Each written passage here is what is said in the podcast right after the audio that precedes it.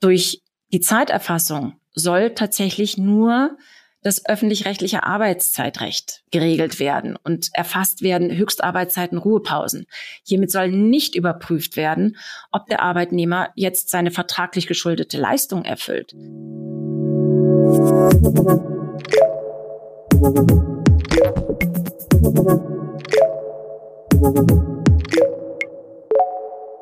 Herzlich willkommen zu einer neuen Folge des Ebner Stolz Mittelstandstalk. Mein Name ist Eva Brendel, ich bin Redakteurin bei FAZ Business Media. Im Ebner Stolz Mittelstandstalk beschäftigen wir uns mit Themen, die mittelständische Unternehmen bewegen. Und heute geht es um die Verpflichtung von Arbeitgebern zu elektronischen Zeiterfassung. Nach einem aktuellen Beschluss des BAG vom 13.09. müssen nämlich alle Arbeitgeber ein System einführen, um die geleistete Arbeitszeit zu erfassen. Das Bundesministerium für Arbeit und Soziales hat jetzt auch klargestellt, dass diese Pflicht sogar ab sofort gilt. Jetzt liegen auch die Urteilsgründe vor, also für uns genau der richtige Zeitpunkt, um sich mit diesem Thema zu befassen. Was genau die Entscheidung des BAG konkret für Arbeitgeber bedeutet, wie ein solches Zeiterfassungssystem auszusehen hat und welche Auswirkungen das zum Beispiel auf mobiles Arbeiten hat, darüber spreche ich heute mit Eva Einfeld. Sie ist Rechtsanwältin, Fachanwältin für Arbeitsrecht und Partnerin bei Ebner Stolz in Köln. Ihre Beratungsschwerpunkte liegen in der Begleitung von Um- und Restrukturierungsprozessen, einschließlich komplexer Betriebsübergänge und Verhandlungen mit den Sozialpartnern, aber auch im Arbeitnehmerdatenschutz und in Compliance-Fragen. Frau Einfeld, herzlich willkommen. Was hat das Bundesarbeitsgericht in seiner Entscheidung vom 13.09.2022 denn genau beschlossen? Ja, das BAG hat tatsächlich entschieden, dass Arbeitgeber verpflichtet sind, die gesamte Arbeitszeit aufzuzeichnen.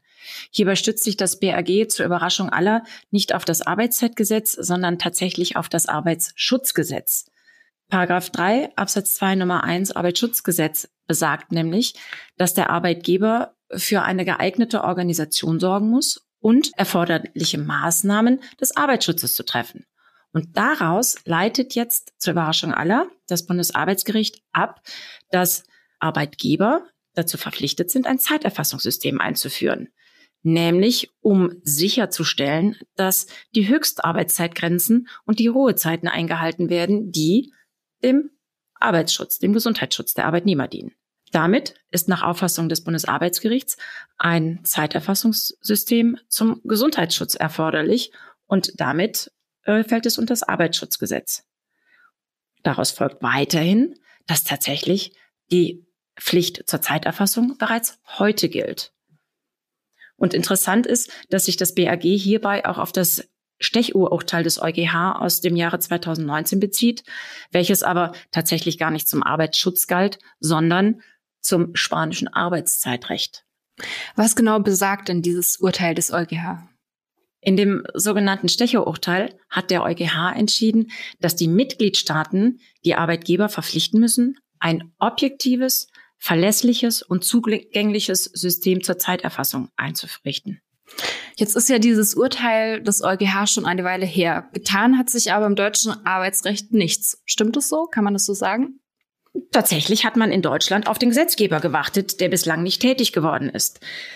Es steht im Koalitionsvertrag, dass die Vorgaben des EuGH-Urteils in dieser Legislaturperiode umgesetzt werden sollen.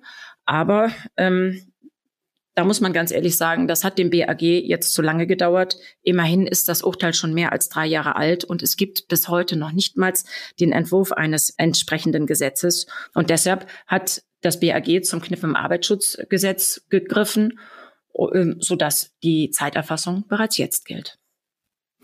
Und dann ist ja eigentlich im Arbeitszeitgesetz schon eine Regelung zur Arbeitszeiterfassung enthalten. Warum reicht diese denn nach Entscheidung des BAG nicht aus? Weil tatsächlich nach der bestehenden Regelung des Arbeitszeitgesetzes nur die Arbeitszeiten zu erfassen sind, die werktäglich über acht Stunden hinausgehen, sowie Sonn- und Feiertagsarbeitszeit. Damit kann man aber tatsächlich ja nicht die Ruhezeiten überprüfen. Die Ruhezeiten, die nämlich zwischen dem Ende der Arbeitszeit und dem Beginn der neuen Arbeitszeit liegen. Da reicht das nicht aus, wenn ich nur Überstunden erfasse. Und deswegen hat das BAG jetzt verbindlich festgestellt, dass die gesamte Arbeitszeit und eben nicht nur die Überstunden aufzuzeichnen sind. Und die Arbeitgeber können damit auch nicht mehr auf den Gesetzgeber warten. Was muss der Arbeitgeber denn nun genau erfassen, Frau Einfeld? Und wie und wann muss diese Arbeitszeit erfasst werden? Tatsächlich gibt es hier noch keine konkreten Vorgaben. Das BAG gibt hier ähm, einen großen Gestaltungsspielraum, solange eben der Zweck erfüllt wird, nämlich die Überprüfbarkeit der Höchstarbeitszeiten und der Ruhepausen.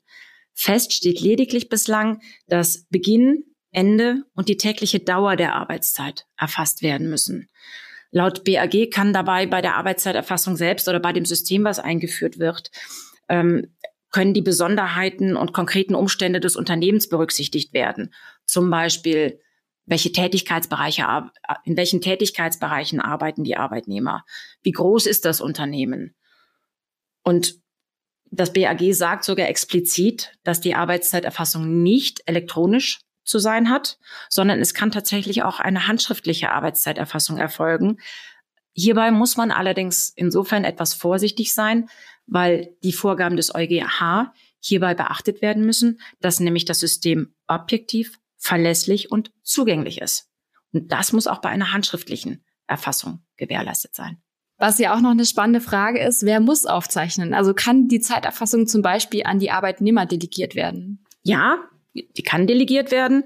Tatsächlich bleibt aber die Verantwortung beim Arbeitgeber. Der kommt nicht drum rum, dass er sicherstellen muss, dass A, die Arbeitszeiterfassung ordnungsgemäß durchgeführt wird, von wem auch immer, und B, dass die Grenzen des Arbeitszeitgesetzes eingehalten werden. Und das muss er auch noch kontrollieren, sprich überwachen.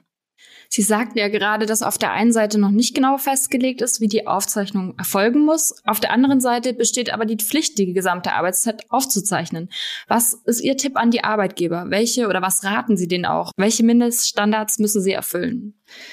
Tatsächlich muss jeder Arbeitgeber, der bis jetzt noch keine Zeiterfassung hat, sich dringend damit beschäftigen, weil er kann nicht mehr das auf die lange Bank schieben und auf irgendwelche Vorgaben vom Gesetzgeber warten. Und der erste Schritt ist tatsächlich zu überlegen, wie sind die konkreten Umstände des eigenen Unternehmens? Wie viele Beschäftigte haben wir? Ähm, wo arbeiten die Beschäftigten? Arbeiten alle auf einem Betriebsgelände? Gibt es welche, äh, die im Homeoffice arbeiten? Gibt es Außendienstmitarbeiter? Haben alle Arbeitnehmer und Arbeitnehmerinnen Zugriff auf elektronische Systeme oder einen Computer?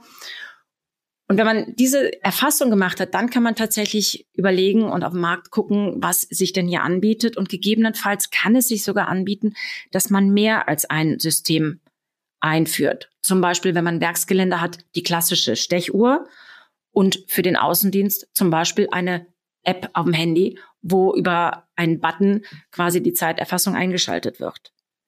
Zu empfehlen ist in jedem Fall, dass man hier den Betriebsrat, sofern einer vorhanden ist, frühzeitig, rechtzeitig einschaltet, weil der Betriebsrat, der ist ja nun auch, äh, der besteht ja aus Arbeitnehmern. Er hat meistens sehr gute praktische Hinweise, die bei der Einführung zu berücksichtigen sind und kann sagen, was aus seiner Sicht geht oder nicht geht. Das System muss in jedem Fall so ausgestaltet sein, egal ob man jetzt ein, eine App nimmt oder eine Stechuhr oder das handschriftlich macht, dass es möglichst manipulationsfest ist. Und zwar der Gestalt, dass eben nicht jeder einfach darauf zugreifen kann und es ändern kann. Zum Beispiel, dass der Vorgesetzte es ändern kann, weil dann ist es nicht mehr objektiv und verlässlich und damit werden die Vorgaben nicht mehr eingehalten. Alles andere muss man tatsächlich ähm, abwarten. Das muss jeder jetzt für sich entscheiden. Und wenn dann der Gesetzgeber tatsächlich ein Gesetz erlässt, ob dann Anpassungen erforderlich sind. Das muss man dann prüfen. In vielen Unternehmen gibt es ja auch flexible Arbeitszeitmodelle, bei denen die Mitarbeitenden dann selbst über den Beginn und das Ende der Arbeitszeit entscheiden können. Da ist ja auch die Bedingung, dass der Arbeitgeber eben darauf vertraut, dass die Arbeitsleistung auch ohne Stechuhr ähm, erbracht wird. Bedeutet dieses Urteil jetzt das aus für diese Vertrauensarbeitszeit? Aus meiner Sicht überhaupt nicht. Das haben tatsächlich viele befürchtet. Das haben aber auch viele schon nach dem Stechuhrurteil vom EuGH befürchtet. Hier muss man schlicht und ergreifend unterscheiden zwischen dem öffentlich-rechtlichen Arbeitszeitrecht und der privatrechtlich vereinbarten Arbeitszeit. Durch die Zeiterfassung soll tatsächlich nur das öffentlich-rechtliche Arbeitszeitrecht geregelt werden und erfasst werden Höchstarbeitszeiten, Ruhepausen. Hiermit soll nicht überprüft werden, ob der Arbeitnehmer jetzt seine vertraglich geschuldete Leistung erfüllt. Ob und inwieweit der Arbeitgeber das überprüft, das bleibt ihm nach wie vor selbst überlassen und hierauf wirkt sich das Urteil des BAG überhaupt nicht aus. Was gilt in Bezug der Arbeitszeiterfassung für mobile Arbeit? Da gibt es überhaupt keine Besonderheiten. Die fallen unter das Arbeitszeitgesetz wie alle anderen Arbeitnehmer auch. Und aus dem Grund müssen sie die Arbeitszeiten genau wie alle anderen erfassen. Es gelten die Höchstarbeitszeitgrenzen. Es gelten die einzuhaltenden Ruhepausen. Keine Besonderheit. Mhm. Momentan würde ich sagen, oder zumindest nehme ich, entnehme ich das Ihrer Beschreibung, hängen die Arbeitgeber also etwas in der Luft. Sie müssen die Zeiten erfassen, wissen aber vielleicht nicht genau wie. Welche Konsequenzen können denn bei vermeintlichen Verstößen drohen? Wenn hiergegen verstoßen wird, kann durch die Arbeitsschutzbehörden, in der Regel Gewerbeaufsichtsämter, Bußgelder verhängt werden. Es können Auflagen gemacht werden, ähm, Nachbesserungen verlangt werden. Das ist so das eigentlich was drohen kann. Möglicherweise kann aber auch noch ein Arbeitnehmer hieraus Schadenersatzansprüche geltend machen, wenn er, wenn er ähm, krank ist. Aber das ist ein ganz anderes Blatt. Mhm. Dann müssen wir darauf hoffen, dass die Gewerbeaufsichtsämter nochmal ein Auge zudrücken, bis es dann vom Gesetzgeber verlässliche Vorgaben zur Arbeitszeiterfassung gibt. Bis wann rechnen Sie denn damit? Das ist tatsächlich schwer zu sagen. Also aus der Erfahrung der Vergangenheit gehe ich davon aus, dass das Bundesministerium erstmal in Ruhe die Gründe des BAG-Urteils prüft und dann in die Beratung reingeht, wie welche Vorgaben sie machen wollen, wie sie es umsetzen wollen, so dass aus meiner Sicht in allzu naher Zeit hier eigentlich nicht mit einem Gesetzesentwurf zu rechnen ist, zumal im Moment es, glaube ich, auch andere Themen insgesamt noch gibt. Vielen Dank, Frau Einfeld, für die spannenden Einblicke in ein Thema, das uns, denke ich, alle beschäftigt. In der nächsten Folge unseres Podcasts beschäftigen wir uns mit dem Problem, dass Betriebsprüfungen häufig in Steuerstrafverfahren münden. Wir freuen uns, wenn Sie auch dann wieder zuhören und wünschen Ihnen bis dahin eine gute Zeit und vielen Dank, Frau Einfeld.